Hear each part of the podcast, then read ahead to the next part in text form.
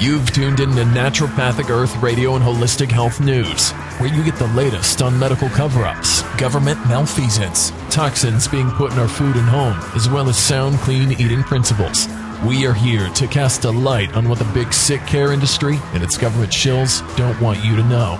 Don't be a slave to Big Pharma. Break free of the shackles of Big Food and start your journey now on a long, purposeful life.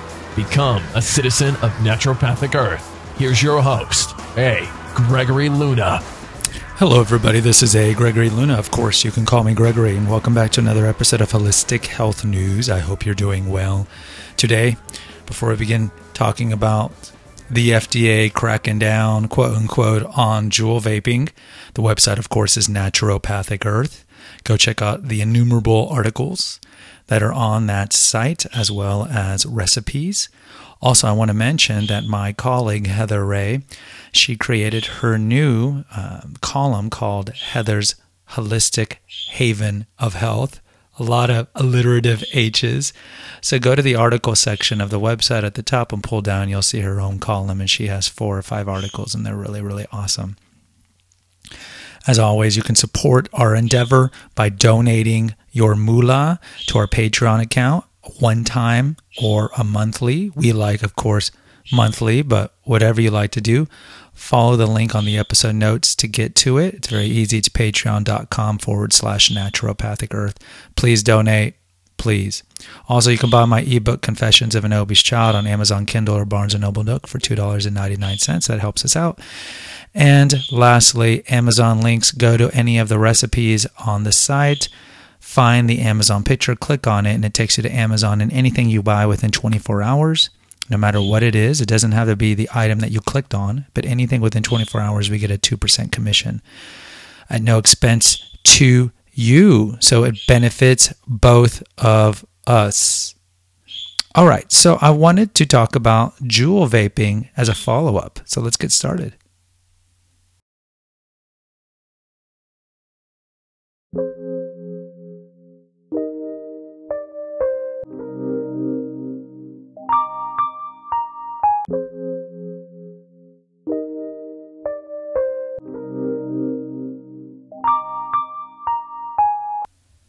All right, I wanted to mention this topic again because we had talked about Juul vaping way back in episode 118, which was 70 episodes ago, but it was only about seven months ago we really covered Juul vaping. So go back to that episode. It's 118 where we talk about the Juul vaping epidemic and how the marker, marketers and the makers of Juul are intentionally targeting preteens and teenagers and not targeting who they're supposed to target, who are voracious cigarette smokers who are trying to get off of cigarettes and trying to get onto something that's quote less toxic close quote. Let's go back to that article. Man my bird is twerping twerking not well i guess birds don't twerk chirping quite a bit right now.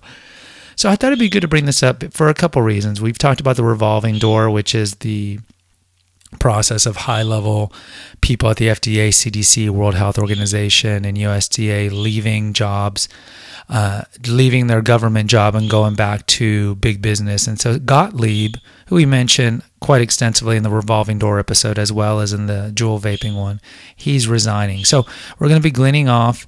Uh, the New York Times, which is the leftist rag magazine, that's just crap. If you want a great conspiracy theory, which isn't actually a conspiracy theory, go to look up Operation Mockingbird. Operation Mockingbird was a CIA operation back around the 40s and 50s where they put CIA operatives at the New York Times and uh, other very influential newspapers at the time to, of course, stir the debate, to slant things the way they wanted to slant, and so forth. Uh, it's it's it's similar to Operation Paperclip, which is another well-known um, CIA operation, which which is when we brought over tens of thousands of Nazi officers to the United States and to South America after World War II, and we put them in positions of power. Think of Wernher von Braun, who was one of the early leaders of NASA. He was a former Nazi official.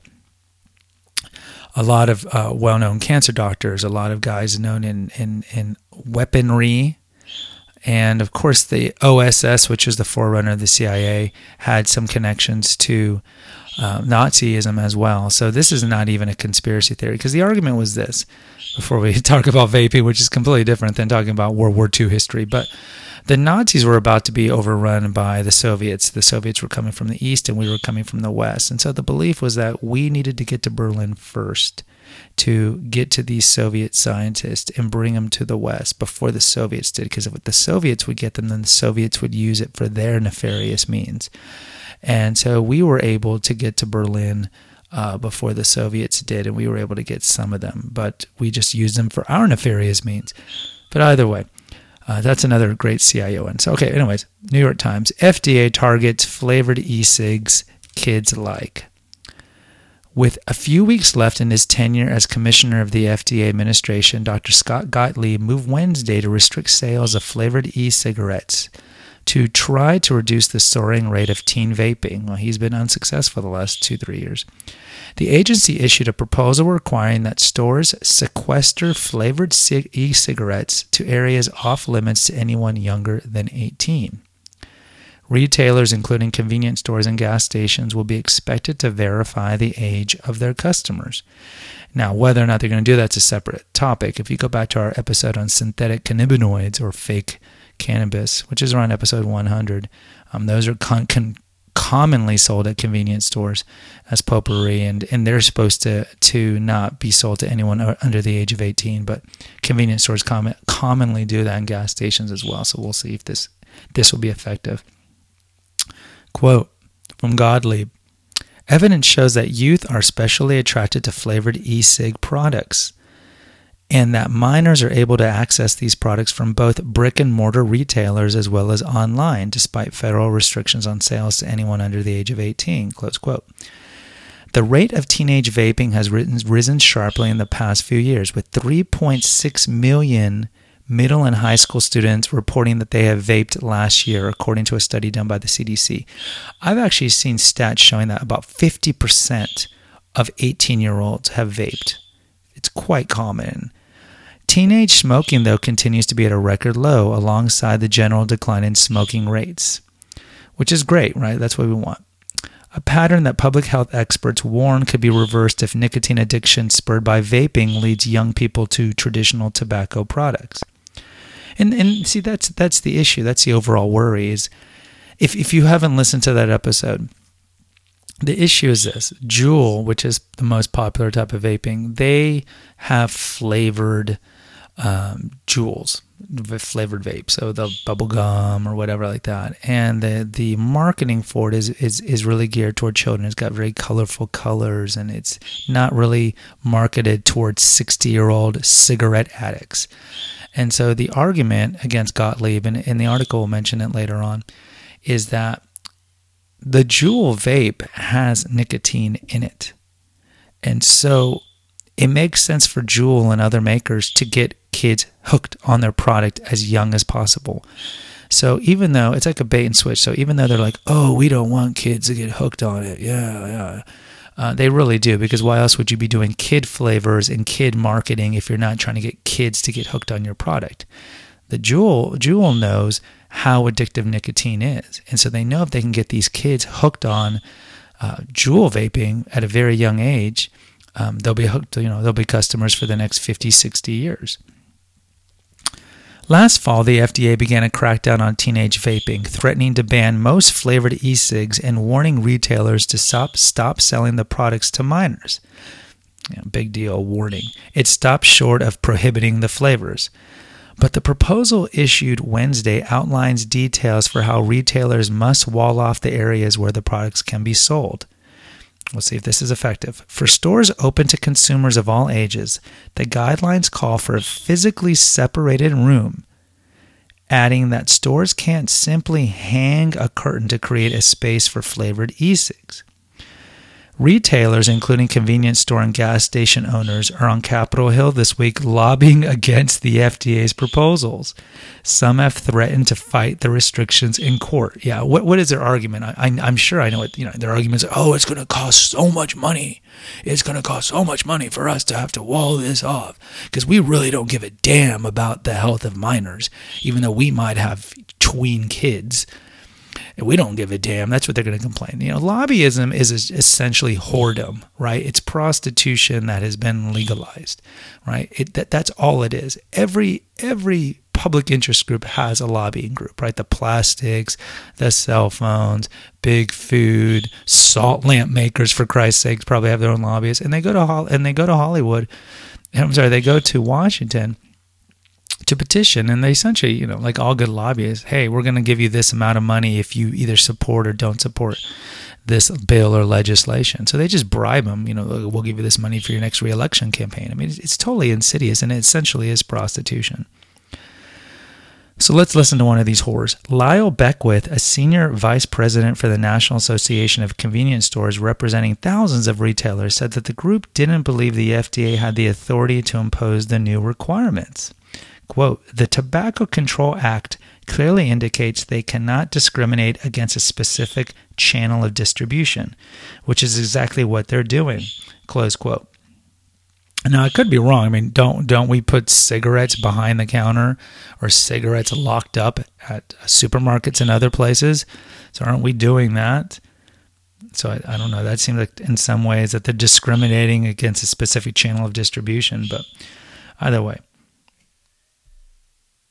really what they're worried about is that this is going to undermine their profit, right? That they, they actually were actually trying to put a wall between these kids seeing the the Juul stuff and and just regular products at the store. That's what they're really upset. It's going to affect their products, their profit. Conservative groups and vaping trade associations have also come out in opposition, saying the agency's efforts to regulate the e cigarette industry amount to government overreach. Which you know, I, I can see their point of view from a libertarian mindset to how how you know telling these retailers to put up a wall and, and sell in a separate place. I definitely understand the, the the vape stores being upset about, but conservatives, I eh, I really don't see that. The new restrictions don't apply to menthol, mint, and tobacco flavors, which the FDA wants to keep available for adults who are using e-cigs to quit smoking combustible regular cigarettes. You know, mint flavor is pretty popular, I imagine. The FDA will also track youth use of menthol and mint e-cigs, Gottlieb said.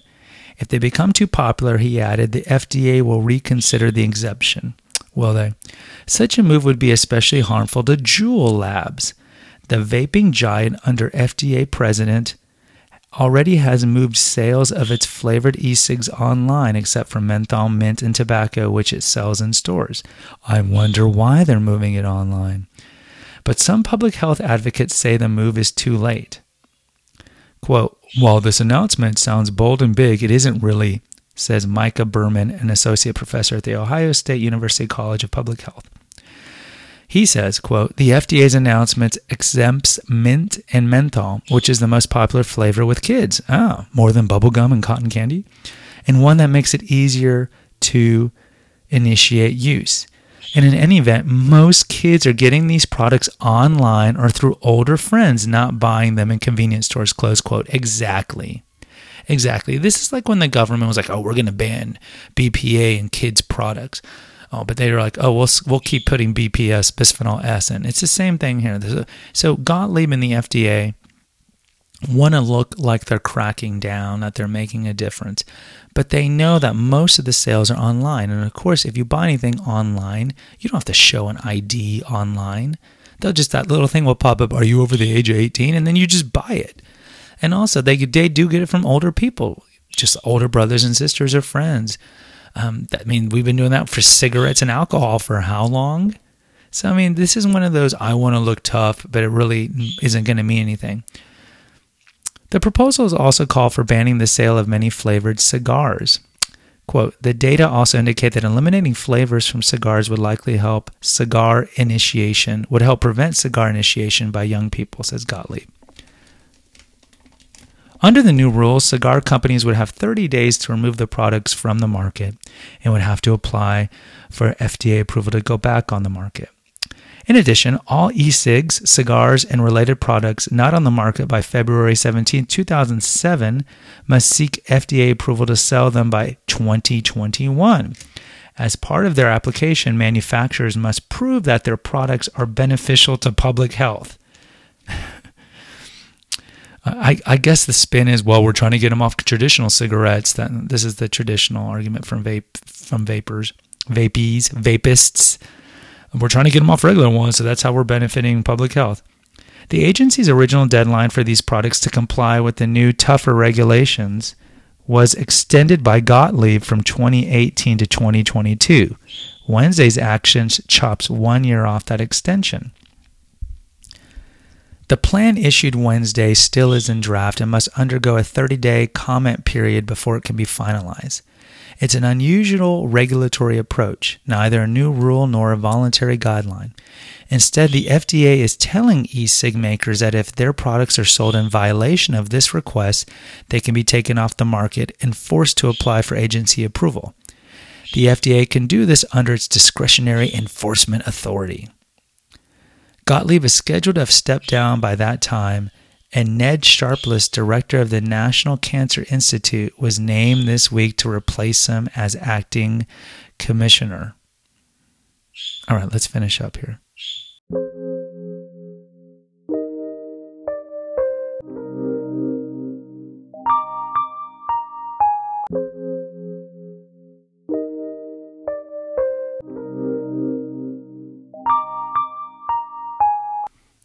Okay, so we're thinking, oh well, this Sharpless guy. Uh, hopefully, he's got not a revolving door background in big pharma. Well, unfortunately, he does. So Ned Sharpless, who is currently the director of the National Cancer Institute, has connections to big pharma. And in fact, I looked through his Twitter feed and the Twitter feed of some of the the lobbyist groups for big pharma, and they are very happy that he has been approved as the FDA uh, commissioner and replacing Gottlieb. And apparently, he has several connections to big pharma pharmaceutical companies. If you look at his Wikipedia, his bio, it's mostly in biotech firms. He's created two biotech firms, uh, but he does have connections, and his goal is to. Apparently, there's he's been quoted as saying that he wants to streamline approval of FDA drugs. Well, that's probably not a good sign. Also, he's a firm proponent of data mining done by social media. No, that's not a good sign either. But I mean, they're not going to put in some renegade. They're going to put in one of their stooges, even somebody as great as Trump, if you believe Trump's great, and not just a teleprompt reader. By the way, look, with the e-cigs, one of the things I forgot to mention, or the article did mention, is that Gottlieb had an opportunity about two, 18 months ago to prevent Juul and other vapors uh, by selling directly in stores. He the studies were coming out that vaping was bad for you. Okay, even Juul vaping, there's still tons of toxicants in the vape, despite what vape vapists like to think. And he was going to crack down, allegedly, ostensibly, he was going to crack down very hard on, on it about 18 months ago. But then he decided to push it back and push back the the crackdown uh, indefinitely. So look, I think he's doing this and the FDA is doing this as a sign that they're serious. So it's it's kind of like what it's akin to alleged pro-life politicians. So you see this with the Tea Party people or anyone who's pro-life. Now I am pro-life. And so they'll they'll come out when they get elected, it's like I'm going to vote to overturn Roe v. Wade. I'm going to overturn. I'm going to fight it and get it overturned. They know full well that Roe v. Wade will never be overturned in America. It just isn't going to happen. You could have freaking nine ultra conservative Supreme Court justices and a conservative Congress and a conservative president. It's never going to pass. It's, it's a form of population control. It, it's just too much money to be made in its form of population control. It's never going to be repealed.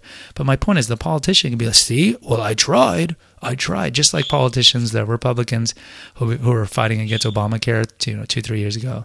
I don't want to fight against it. They knew it was going to get passed anyways, but at least they can say they did it. So Gottlieb's like, oh, I, I, I am cracking down on Juul vaping, but he's really not because having them put in a separate room isn't going to make a difference because the studies are showing that most of the Juul use usage is is done or is done or purchased online where there's absolutely no regulation or looking at, at the age and they get it also from older people. So this is one of those those things those kind of just visages or charades uh, where the person and the agency is trying to look good by saying that they're cracking down, but they know full well it isn't going to make a difference at all. Look, parents, if you have any tweens or high schoolers, if you're letting them go to any parties, I guarantee you they are vaping at these parties. I can tell you anecdotally, my students tell me that uh, they see vaping at the parties on the weekends all the time. It's happening. So even if you have one of those goody goody students, and look, your, your, your kid might be great on every level. Don't be naive. Don't be naive.